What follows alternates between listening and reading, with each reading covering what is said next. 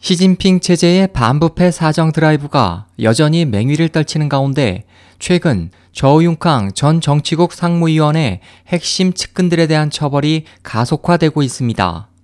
3일 인민일보에 따르면 이날 장시성 난창시 중급 인민법원은 저우융캉의 최측근 중 하나인 리충시 쓰촨성 전 전국인민정치협상회의 주석에 대해 징역 12년형을 선고하고 개인 재산 100만 위안을 몰수하고 뇌물을 추징키로 했습니다.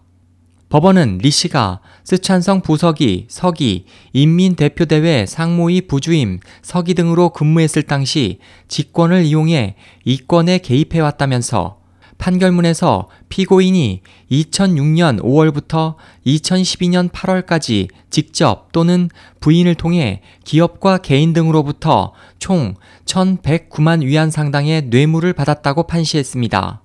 이에 앞서 중국 지도부는 최근 곽용샹, 왕용춘, 장재민, 리춘청 등 저우융캉 핵심 측근들에 대해 징역 13년에서 20년형의 중형을 선고한 바 있습니다.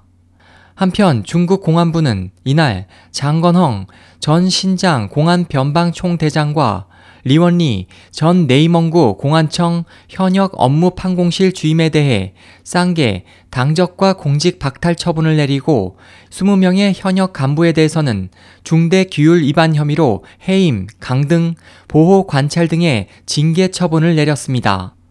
SOH 희망지성 국제방송 홍승일이었습니다.